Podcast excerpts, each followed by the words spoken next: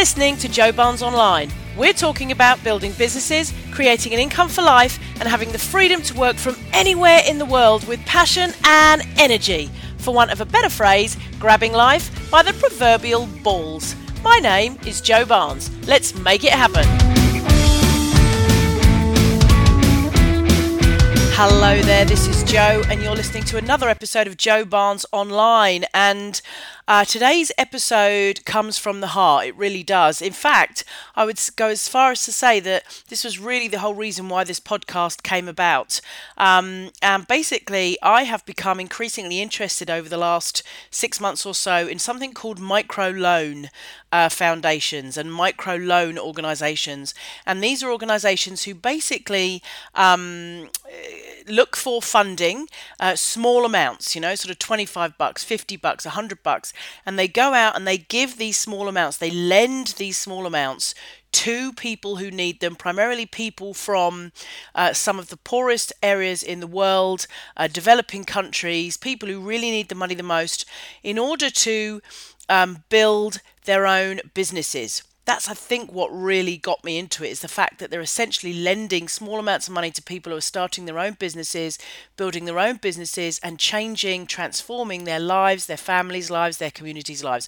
I'm not going to talk about it too much in this intro because the guy I'm introducing today, we talk about it in today's podcast and I'm also following up this week with a longer podcast all about what micro loan foundations are all about and how we can all do our little bit to help. Um, but today I'm talking to a fantastic guy called Brian Keane. Now, Brian is actually a businessman, an entrepreneur first and foremost. He's had over 40 years' experience in business um, and he's been running his business franchise simply uh, in Australia. Um, and he is an expert in franchising. So, when he saw a company started in the UK um, called the Microloan Foundation, he essentially wanted to franchise that and uh, start his own in Australia. So he runs um, not a company, a charity called the Microloan Foundation Australia.org.au.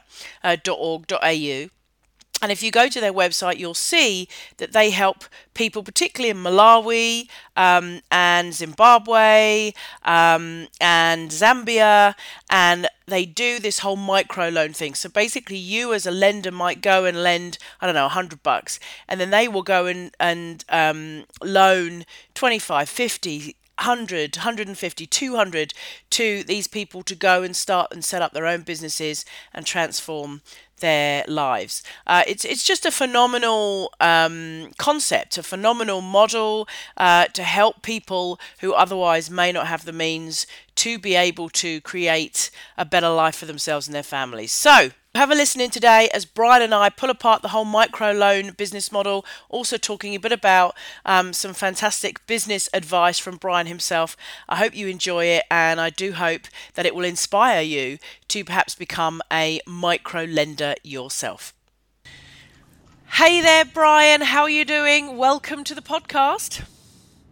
Oh, thank you. I'm going really well and delighted to be here, Joe. Really appreciate the opportunity. I have been so excited to talk to you, Brian. I have been um, genning up on microloans and how they work. I actually bought a book off Amazon um, called Microloan, um, and uh, it's it's kind of set in India. It talks about the Grameen Foundation and everything that's happening in India, um, and it's terribly edited but incredibly informative. So um, if I if I trot off with this, a little knowledge is a is a is a terrible thing. Just reel me back back in during the interview, okay?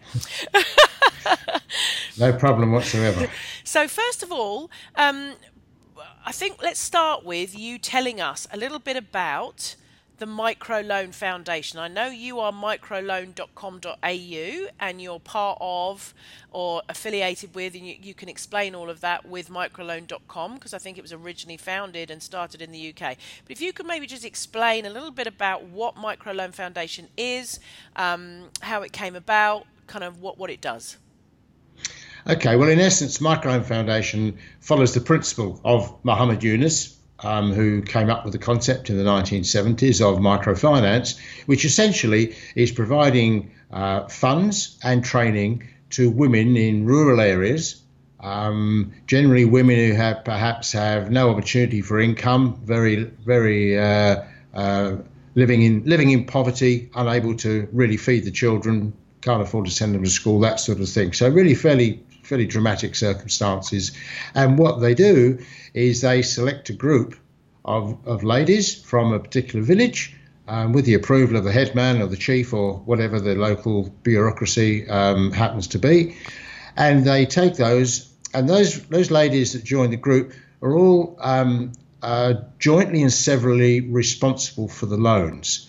So what happens is they provide a sum of money, um, and it is the women then decide who's going to get it. So it goes in rotation. So if there's maybe say five or six ladies in the group, two might get it first, and when they've repaid after four months, it'll go to another two.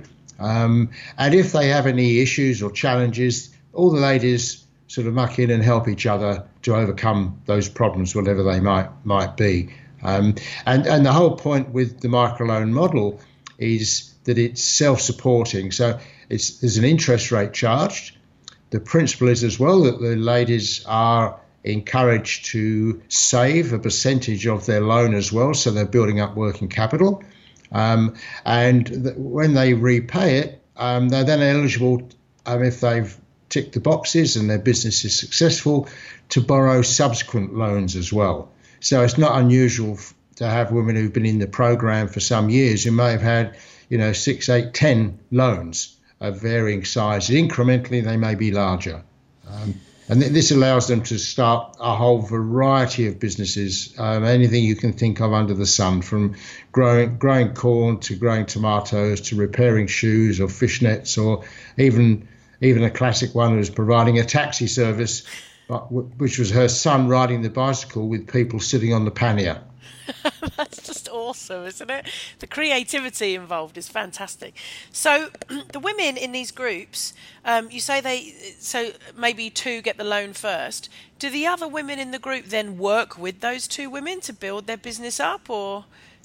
No, they they they work in their own on their own in their own business. Okay. Um, so from that point of view, they're, they're they're independent. I suppose one of the big things about it is that it gives them a sense of achievement, which they previously not had a chance to do, um, and it allows them to to to, to get self-respect themselves, mm-hmm. um, which is a critically important thing. A lot of these communities, women aren't really respected that well in the community. Um, and often in a village, they may not even really even know the other women that are, end up being in their loan group.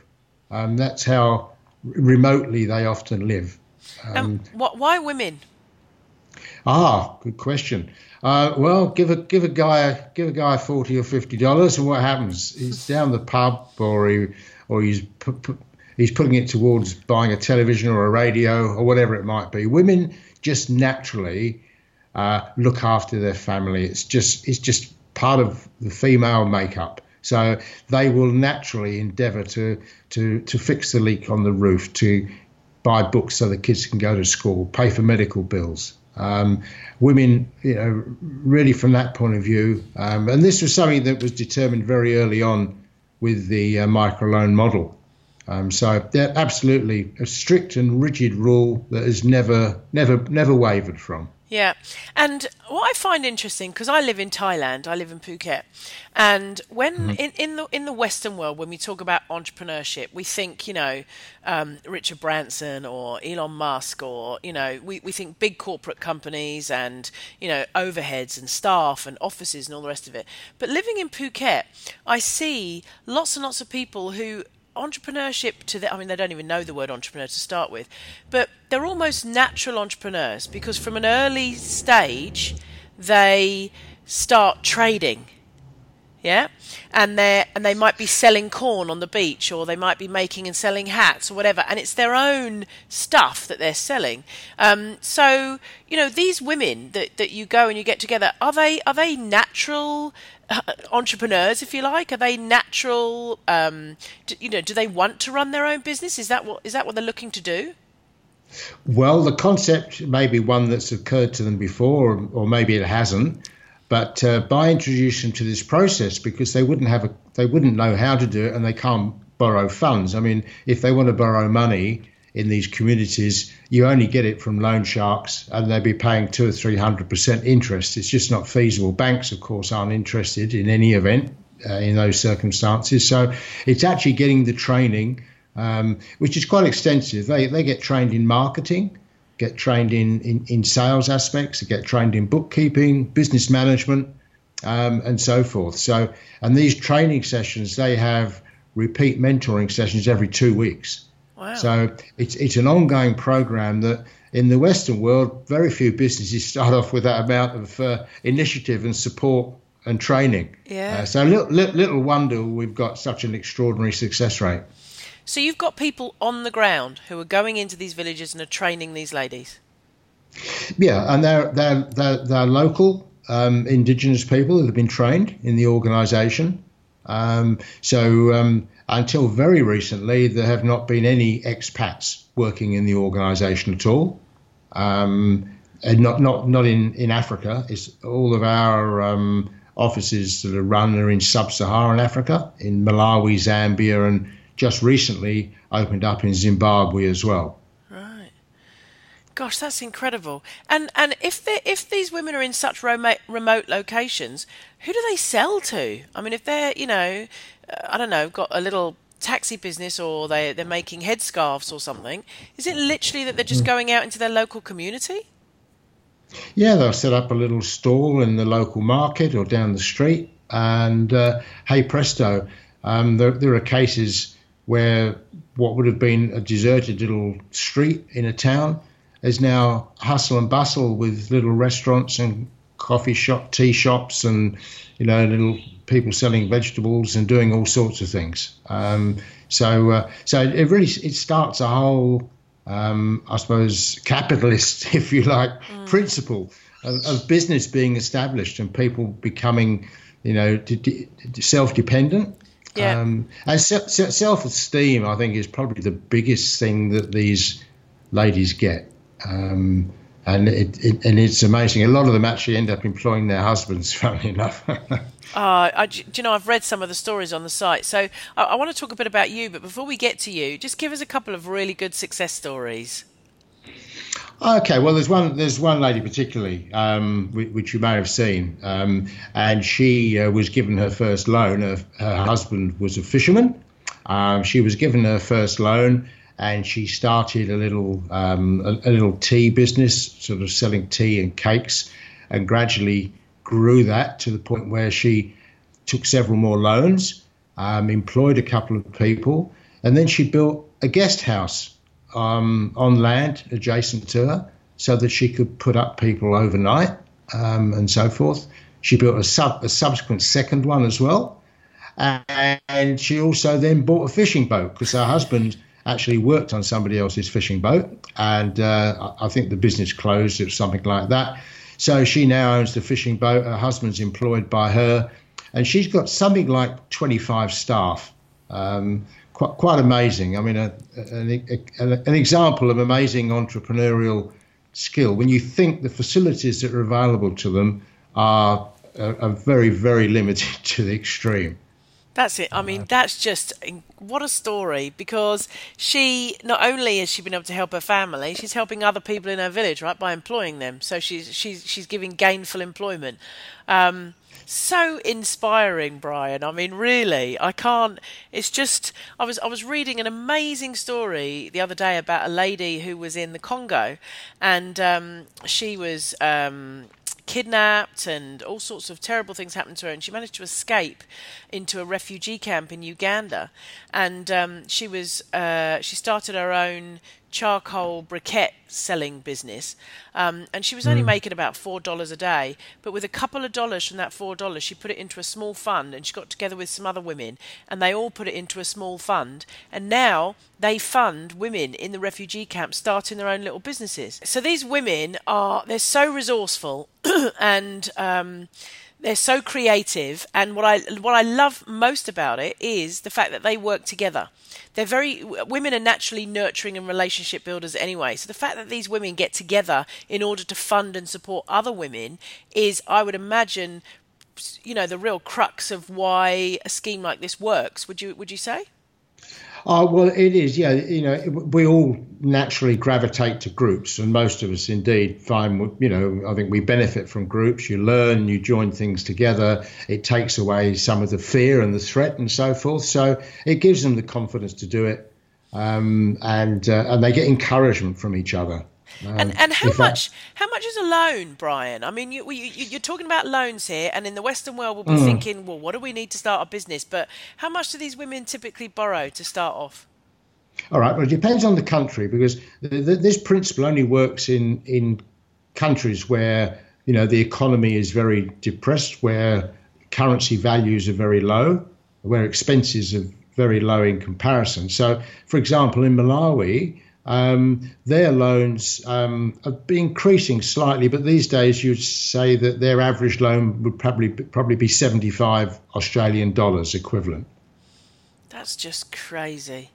Seventy-five dollars mm. to change completely change their life.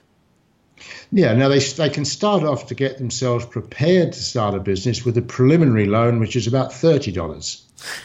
um, so that gives you a bit of an idea. Then subsequently, they can get access to loans up to two to three hundred dollars, but that's really the, I suppose you'd say the the, high, the very high achievers. Yeah, yeah. Um, but but they have to they have to maintain their repayment rates, which incidentally running at well over ninety nine percent. Wow. Um, so uh, people people who don't have resources, who can't access them, really really appreciate anything they get, and it's amazing. We just don't there just isn't any history of bad debts. And occasionally, if someone defaults for some reason, it may be, you know, maybe health, it may be a family issue. The others will chip in and help her, and then she'll get sorted, sort of thing. So um, uh, that's yeah, that's the principle that uh, that works so successfully in Zimbabwe, where we've just recently opened, um, and it's taken many years to get in there. Their loans are about 175 dollars Australian because the economy um, it, it's it's it's a more more expensive place to live, so the, the funding needs to be a bit higher. But it's still fairly nominal. You think 175 dollars. Oh, it really is. Uh, you know, mm. any, anybody listening to this who, who maybe has previously thought, oh gosh, you know, I don't have the time or the money to get involved in charitable causes. Well, you know, 75 bucks, 100 bucks could completely change somebody's life and future and send their children to school and employ their family and their friends. And, you know, it's crazy. Anyway, um, how did you get into this, Brian? Let's talk about you. Tell us a little bit about you oh. and your background. Okay. All right. I, I, spent 10 years living in Africa, in Malawi. Um, and uh, it was called Nyasaland before it became independent in the late 50s. And uh, in fact, I met my wife Prue there. She was born, she was second generation. Um, originally, her grandparents went across there from the UK. Uh, we married, a couple of young children left there, and came to live in Africa, in Australia. Um, that was in 75. And several years ago, I was looking towards my career sort of quietening a bit, and I thought, well, I'd like to do something to sort of, you know, help help people uh, in um, in Malawi. And I looked around to see what was available by way of um, charitable organisations and so forth. And I knew I wanted to help women. I'd seen the, the concept of you know lending to women to to, to, to help them, um, I suppose, get themselves off the floor, if you like, to get started in life and so on. Um, and um, but I found in Australia there wasn't any organisation I could find at that stage. We're going back to about 2007, 2008, something like that. Um, so I actually saw an organisation from the UK called microloanfoundation.org.uk that were operating in Malawi. So I actually contacted them, had a chat to them, and um, I'm in the franchise industry, have been for 35 years, and I said to them, would you perhaps be interested in me helping you raise funds in Australia? Anyway, I had to go to the UK by coincidence, and when I met the founder, splendid guy called Peter Ryan who'd established Microloan Foundation originally in the early 2000s. And I said to him uh, um, over a pub lunch uh, in Brentford, in England, uh, I said, um, "Would you would you get a franchise Microloan Foundation?" And uh, he said, "Yeah, love to." So what they do is they provide us all the intellectual property. Um, uh, they manage all of the loan um, processes on the ground. So all we do here is raise funds, send it across, and in Malawi there's a village, um, a loan office that was opened specifically for Microloan Foundation Australia. So our funds have all gone to there, really clearly identifiable, um, and that, that's how it works. Really quite uh, quite straightforward. And uh, hmm. is that an aeroplane flying overhead right now? It, it is. Yeah, I am on the approach to the airport. Unfortunately, yeah. Ho- hopefully, added character to the call. Absolutely. Um, so, what's your? So, you're in the franchise business, you say. So, your business is franchise. Mm. I, by the way, I've been saying microloan.com. Of course, it's microloan.org, isn't it? Microloanfoundation.org uh, .au, not .com. Um, That's right. Mm. Yeah, and your franchise simply business then. So, just tell us a little bit because you know the, the, what, what's great about talking to you, Brian, is this podcast is um, about build a business, change the world. So, the podcast is um, not only about the wonderful things people are doing, but also the entrepreneurial spirit, and it's and it's for entrepreneurs who want to build a business with a higher purpose. Um, so. Uh, obviously, you know, your your business is separate from what you're doing with microloan, but it's afforded you the ability to be able to then go and do good. So, um, tell us a little bit about your franchise business. Okay, well, um, when I was in Malawi, I, I started four businesses. My first one was a building business when I was about 23, and I, I got a lot of satisfaction from just helping people, seeing guys improve, uh, giving them promotion, seeing them build themselves a house, and those sorts of things, and send the kids to school. And and um, and later, when I came to Australia, um, after moving out of the building industry in the early 80s, uh, getting involved in franchising. Um, I've done a bit of broking. We used to help people buy and sell businesses and franchises and help people start franchises. Started half a dozen groups myself with a couple of partners. And uh, it's just really satisfying just seeing people get, giving people a helping hand, if you like, along the way uh, by whatever method to get themselves up and running or grow their business, increase their increase their wealth, and you know get get enjoyment out of life. And um, uh, I suppose that's the, that's the principle that I've used in franchising, which I, I love. I've probably owned 25 businesses of different sorts over the years. Um, so uh, so then, I suppose taking that to the next step, it's virtually it's almost logical, really, that franchise simply. When I look to um, uh, to Microloan Foundation, which I established uh, in 2008, um, to to look at it and say, okay, how can we help?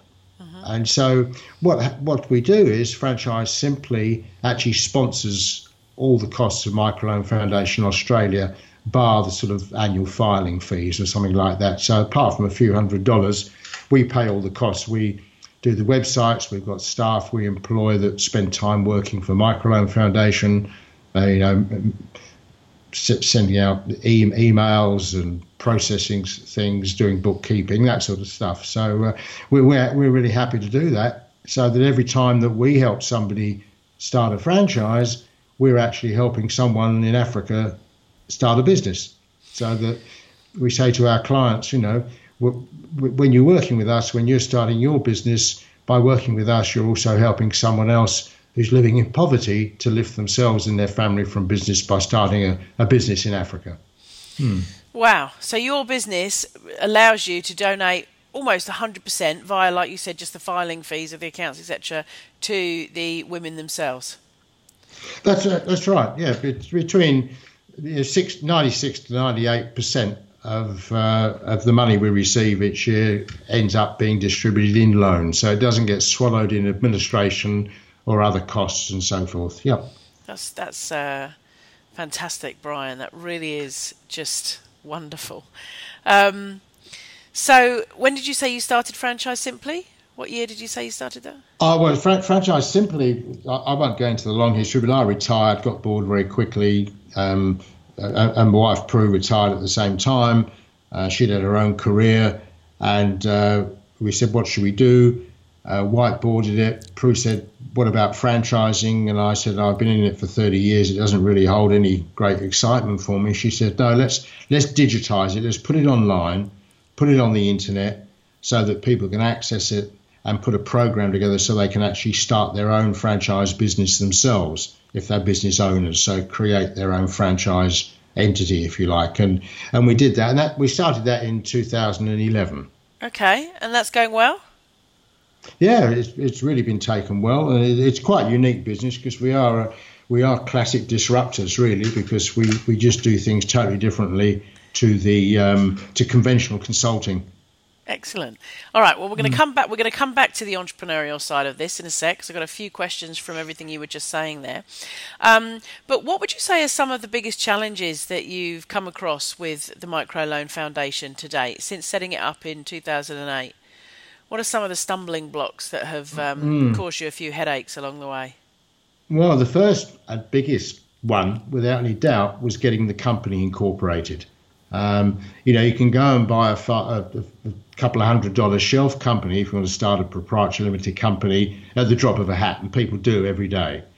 But to form a charity, which is a, a form of unlisted public company, um, you have to jump through so many hoops. It actually takes an enormous amount of time.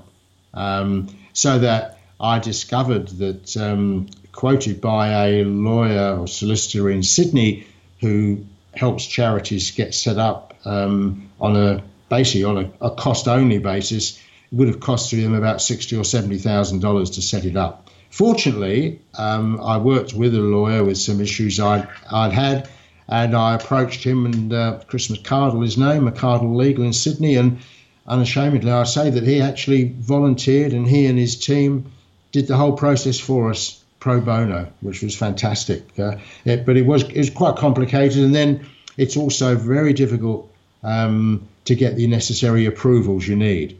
Um, to get government, the complete government, all the ticks, if you like. Okay, you've got a company, which is the charity.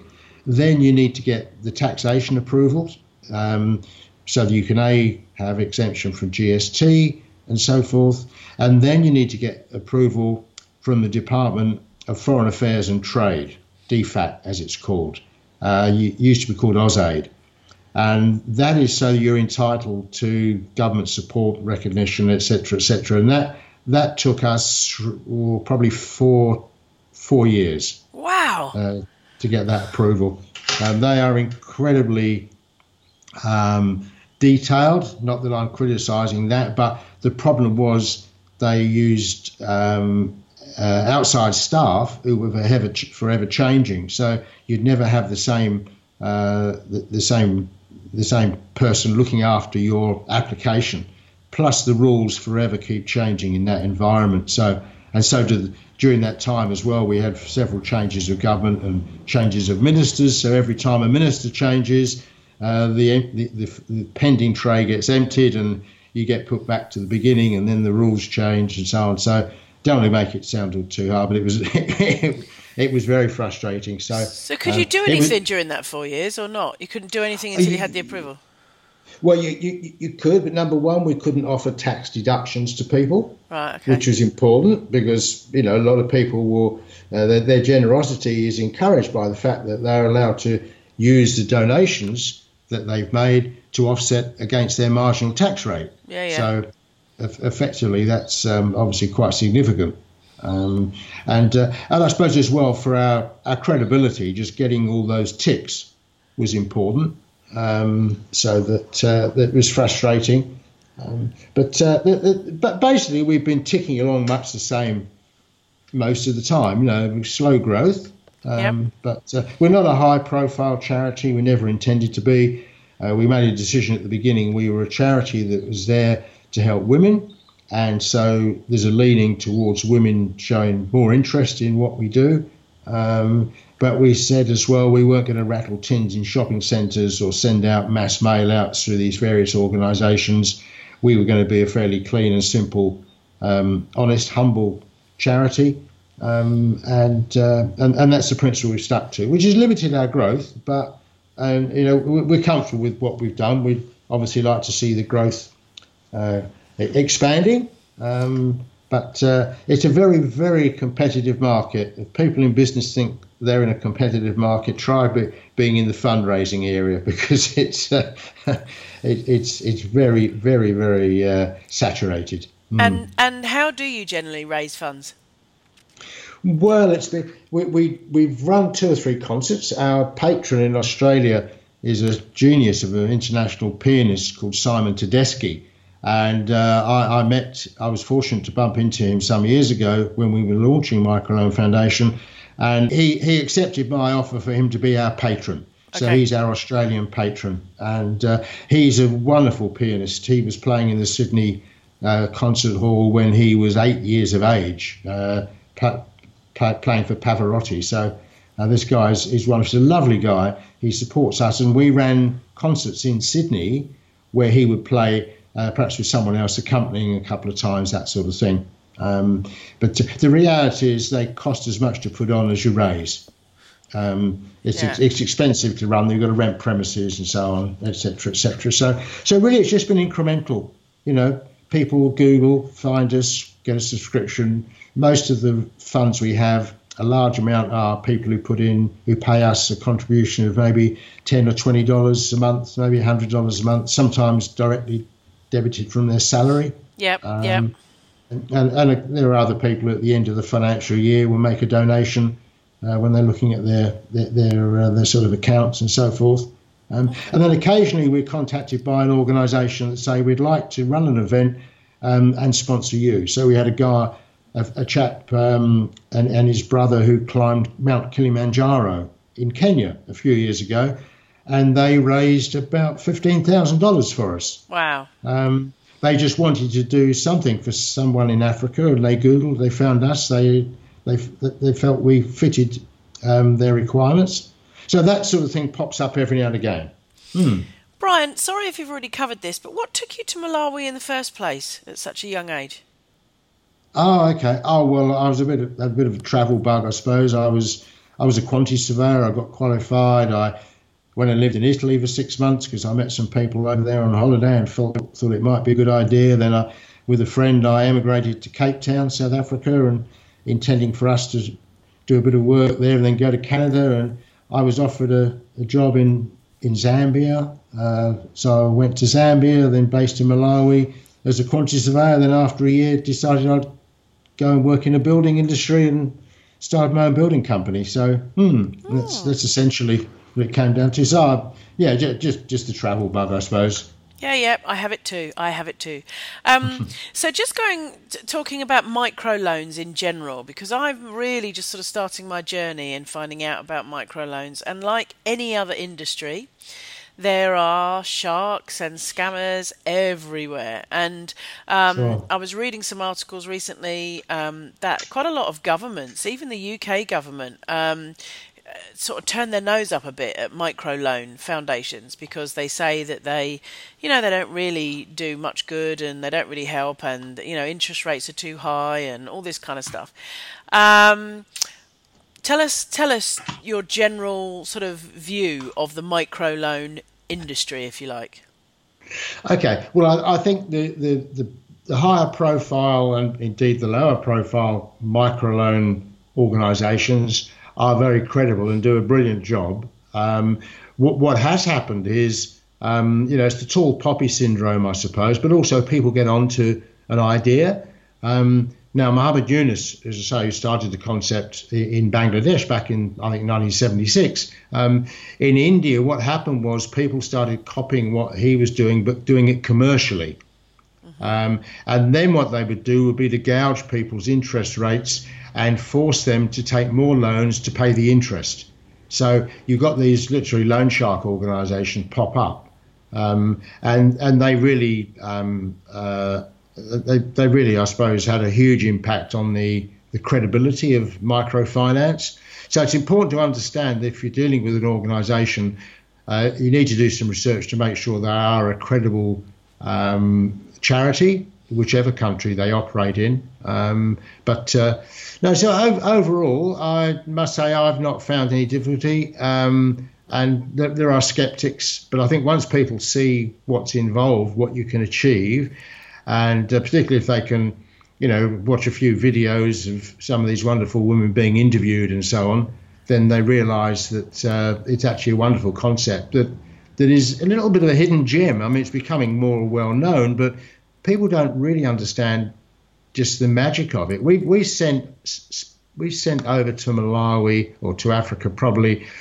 well 300 let's say roughly $350,000 right over nine, eight years since we opened our office over there. Yep. Um, that has allowed us to give over one and a half million dollars of the loans because the whole simple principle of it that's just the magic of it really is the loan is given interest is paid the loan is repaid the interest pays the cost of providing the training so the money is intact when it gets back into the loan fund is then lent to somebody else again so that same unit of $75 whatever the loan may be is then recurringly loaned Yep. to more and more people.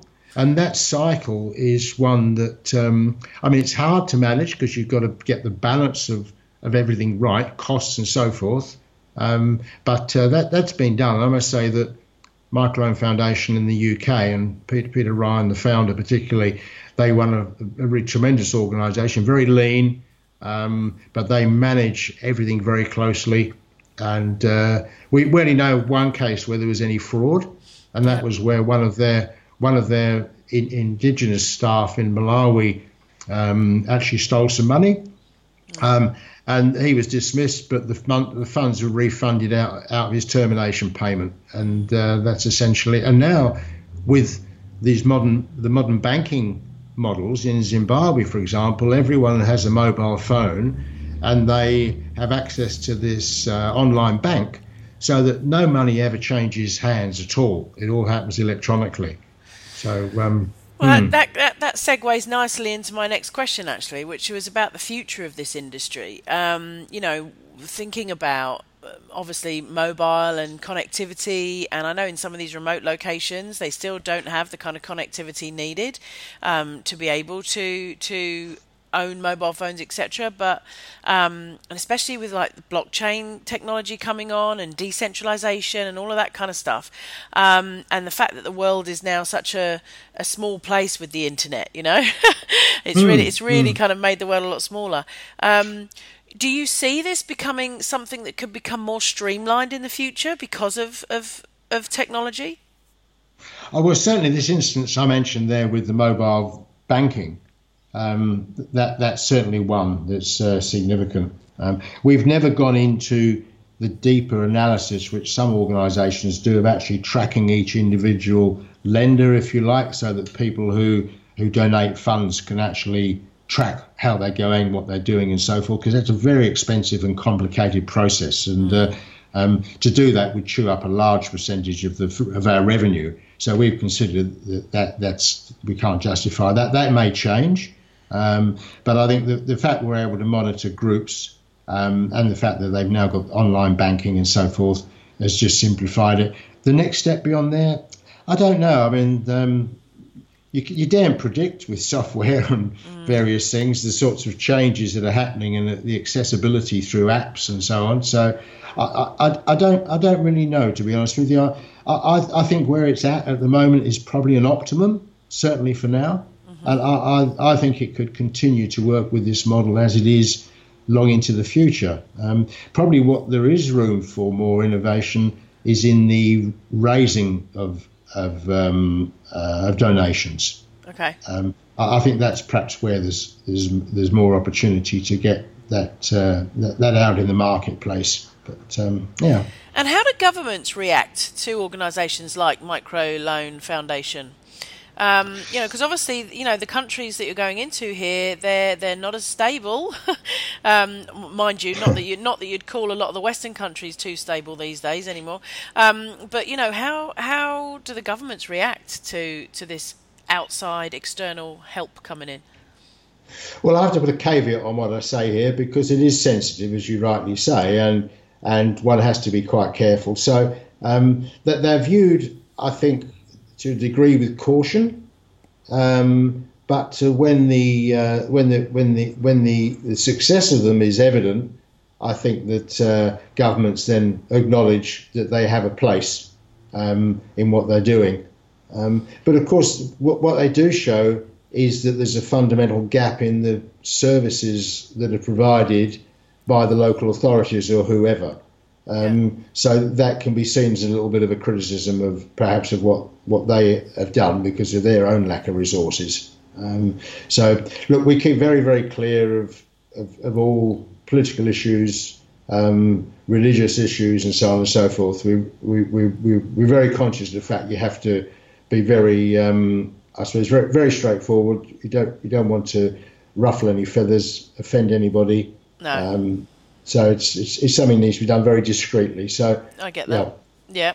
Probably, um, probably the less said, the better. Yeah. Okay. Fair enough. Um, you said it took a long, long time to get into Zimbabwe, though. Why was that? Oh well, you know, I mean, Zimbabwe. Uh, here we are in, you know, in the early stages of 2018, and they've just changed governments.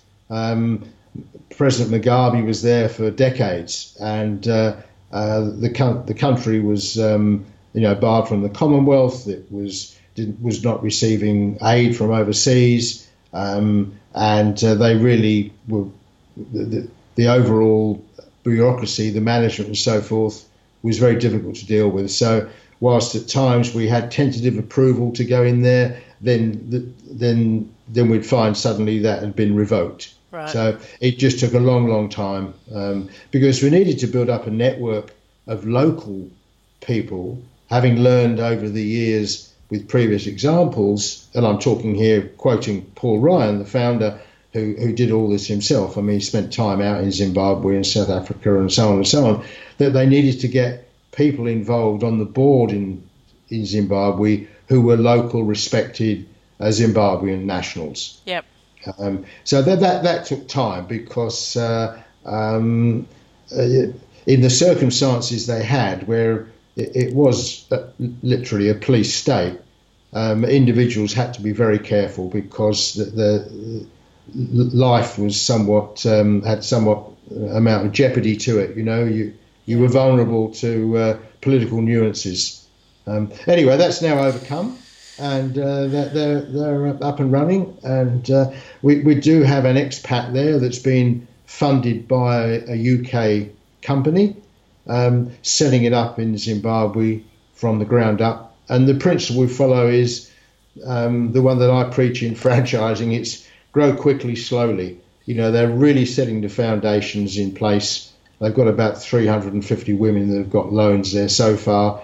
And they're just they're just fundamentally check, pressure checking the system before they start expanding into more areas. But the demand is enormous. They've been out around different country areas and uh, um, I suppose to jump into your other comment about the future, the demand for this product, if you like, is absolutely enormous. I mean, we've been able to help, um, I suppose, over, over the course of um, you know the last couple of decades, if we talk about the whole microloan picture, um, probably been able to help close to a million people one way or another.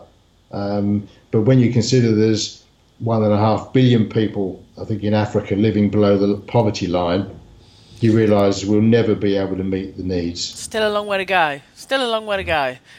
yeah, but, but, but the, great, the great thing is that these people, as you said, become entrepreneurs in their own right. Yep. And then they, they there again create other self help systems and, uh, and not for profits, if you like, to help other members in the community. So it creates a whole community of, of, of, of a spirit of, of support and giving and nurturing and so forth. So it's a wonderful basis for, uh, for, for, for, I suppose, for countries to grow and to give people the opportunity to, to improve their lives. Hmm. It's a self fulfilling prophecy, isn't it? Because, you know, you hmm. say, oh, we've been able to help a million people, but, you know, there's like one and a half billion or so to go. But the fact is, is that million that you've helped are now part of the, the army, I suppose, to go and help the other one and a half billion. Because as they grow um, and they build their businesses and they you know create more profits and then they go and help other people and you know grow grow the the whole loan situation you know you're going to help more and more people. So it's uh, it's an ever widening ripple All right. So, what I'd like to do, Brian, is just head back to the entrepreneurial side for for a sec, um, because mm. obviously you're a, a, very seasoned entrepreneur yourself, um, and a lot of the people listening to this podcast are people who are either starting businesses or who have already um, started a business and are are trying to grow their business now, um, with a view, I hope, to to eventually, you know, have a bit of a higher purpose with the business. What I like to say is um, not just for profit as opposed to not for profit, not just for profit. um, so, what kind of um, entrepreneurial tips? I mean, if you could, if you could go back in time um, when you were starting your businesses, what would you say were some of the top top two or three messages that you would now say, looking back when you were starting your businesses and becoming an entrepreneur? What were some of them top key messages you'd probably go back and say to yourself now? Wow, um, I, I, suppose you just have to step out with confidence. If you want to tick all the boxes, you'll never get there. Uh, and I always use that simple analogy. You know, it's a bit like getting in the swimming pool the first time in the summer. You know, you put your toe in and you say it's too cold, but once you get in, it's fine. I think you've got to make that plunge. Um, I think the things you do need to do. I mean, one does need to make sure you've got a plan B. Um, but if you, the, trouble is, if you're too cautious as an entrepreneur, the odds are you won't succeed. That's just the that's just the, the brutal reality of it. Um, but uh, what you do need is is mentors or coaches. Um, you need someone. I was very fortunate when I started business that I had a, a, a fabulous uh, elderly gentleman who was a great accountant who did all my bookkeeping for me. And I think without him, I would probably have I probably would the business would have failed. Yeah. Um, so having someone looking after you, you, I mean, cash flow is king. Um, and uh, the second most important thing after cash flow and this relationship is marketing. If, you, if you're not out there promoting yourself, you're never going to be successful. The biggest problem, I think, with lots of people and lots of businesses, and it happens to us all, um, is that you get busy, and because you're busy, you don't keep your marketing up, and what happens is suddenly you hit a you hit a trough where the work slowed down and your cash flows slowed down, and you can't meet your commitments, and uh, that's something that's uh, important. I'm I am a fan of partnerships. Um, they can be good and bad. Circumstances can change, etc., etc. But making the right provisions and having agreements to, to, to allow exit strategies and so forth for the partners is just great to have someone else there to encourage to come up with ideas.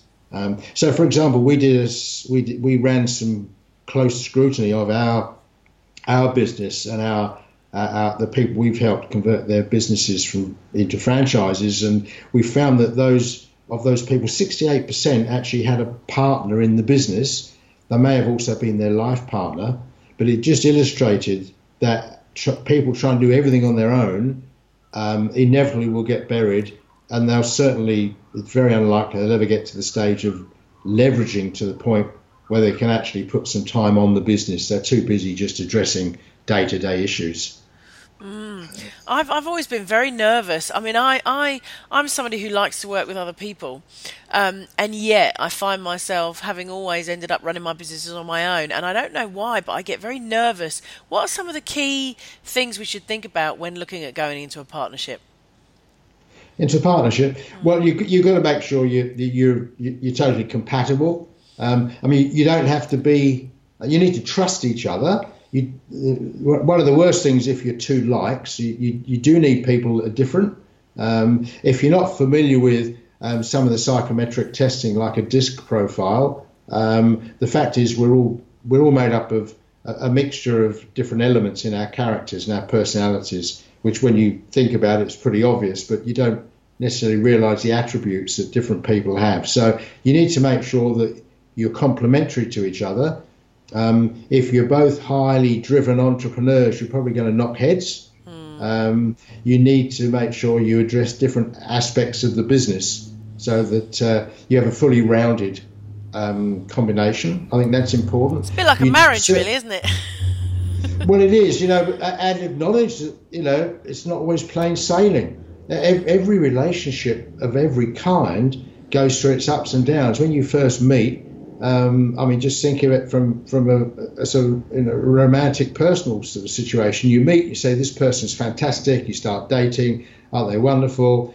Uh, whatever the environment depends on the society you're in. You perhaps get married or you move in together, and then you start complaining because they don't put the towels away and they leave the washing on the floor and squeeze the toothpaste tube in the middle. And unless, unless so suddenly you become a bit disillusioned about it and you say, well, you know, not quite all I thought.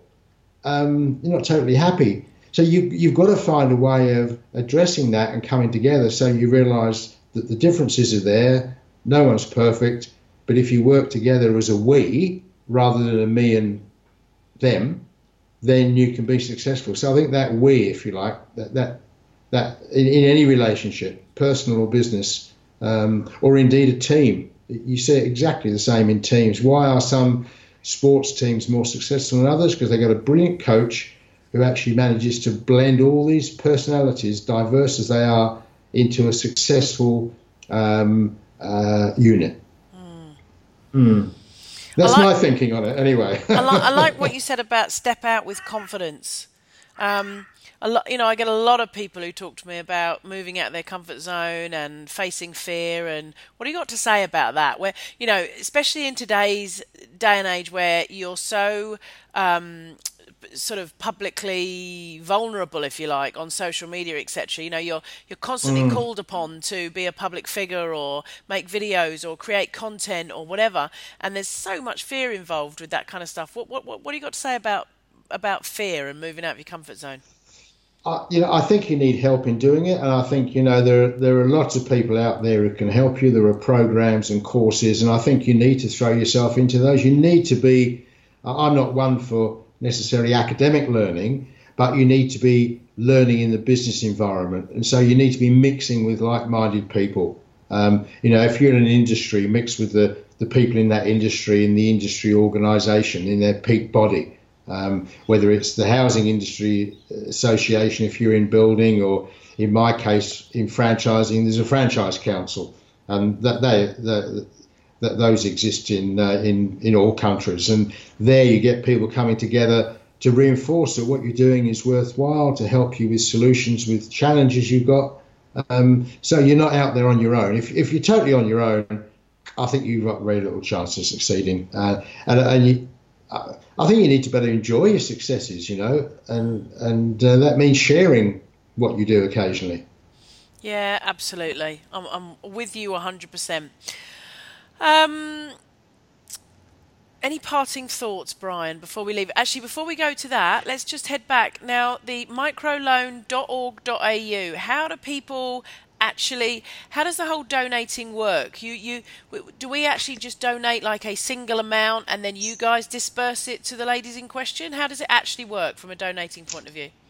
Okay right. Well we, we've got a got a shopping trolley on our website microloanfoundation.org.au um, and there there are various ways. You can you can donate by on a one-off payment by credit card or PayPal or EFT, and you can also go through to do regular subscription payments, um, which you can set up automatically on something like PayPal um, or otherwise through your bank uh, with EFT. So we have people who do them either way, um, or you can make periodic payments. What happens then is we collect together as the as funds accumulate in the bank.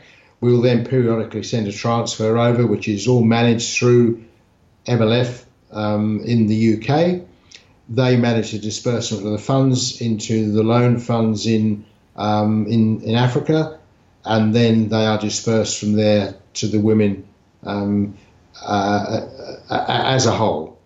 Um, so so essentially, we, we know the funds that we've sent until recently, um, where we've started supporting Zimbabwe as well, have all gone to one particular village, to one group of women, um, and uh, help them get their businesses up and running. So that, that's essentially how it works. If that answers your question satisfactorily. Yeah, that's excellent. That's wonderful. So, so everybody knows what to do now. So, just some parting thoughts, Brian. It's been it's been wonderful to speak to you. Um, I am so inspired. I mean, I, I, I read a book called Half the Sky um, by a guy called Nicholas Kristof and Sheryl WuDunn, who really brought to light some of the challenges that women are having in Africa and India and Southeast Asia, how they're still so incredibly oppressed in these countries, mm. Um, mm. how uh, you know violence against women and things like that are still written into these countries' constitutions. Um, and I think microloanfoundation.org.au and other similar organisations who are out there empowering these women to be able to not only change their life but change the life of their family, of their children, of their entire village and community is just so inspiring. And I can't wait to be a part of that via getting out there and, and, and encouraging my audience to know that with such a small amount, with just $20, $30, $50, $70, $100, just a Friday night out at the cinema or a Saturday mm. lunch with the family, just that amount of money could have such a significant, make such a significant and ongoing difference to these women. That's the beauty. You're not just investing that $100 and that's it. That $100 is going to get reused again and again and again and again. Um, so, with just $100, you could be helping hundreds and hundreds of women change their lives. And uh, I, for one, am just hooked by it. I think it's incredible. So, I think what you've done is phenomenal, and I commend you, and you have my absolute admiration. Um, so, thank you very much for your time today. Just any parting thoughts you might have from, from today's chat, Brian? I, I, I think it, it would be really having having having thoughts about other people. You know, the community of sharing. It doesn't have to be a lot of financially, but even just in things that you do by volunteering locally. I think it's it's a very satisfying um, thing to do, and I think that uh, by doing it, it brings us all closer together, and I think it, it brings the world closer together because everyone, if everyone's happier, then I think everyone will be more peaceful, and I think that uh, uh, we can look forward to a, a more and more peaceful future for the world. Hear, hear. Thanks, Brian. An absolute pleasure. Thank you so much again. I'm really, really flattered and, and honoured to have been invited to chat to you, Joe uh, and uh, look forward to uh, hearing, speaking to you again sometime in the future. Absolutely. Thanks so much for listening to today's episode. To join in the conversation, please head over to joebarnesonline.com where you can find links to podcasts, show notes, and sign up to download my free ebook, How to Build a Business You Can Run from Anywhere in the World. If you have a moment, please subscribe and quickly rate this podcast. I'm not sure where you're listening to this, but if you happen to be on iTunes, it literally takes a tenth of a second to hit the little stars, and your rating will ensure it gets out to more people and impacts as many as possible. Lastly, I'm super passionate about creating a movement of philanthropic investors, so please head over to joebarnesonline.com forward slash micro angel to find out more about how you can become a micro angel and with just $25 impact thousands of women and children who desperately need our help. Thank you so much. I do hope you've enjoyed today's episode. See you on the next podcast, and in the meantime, get out there and make life happen.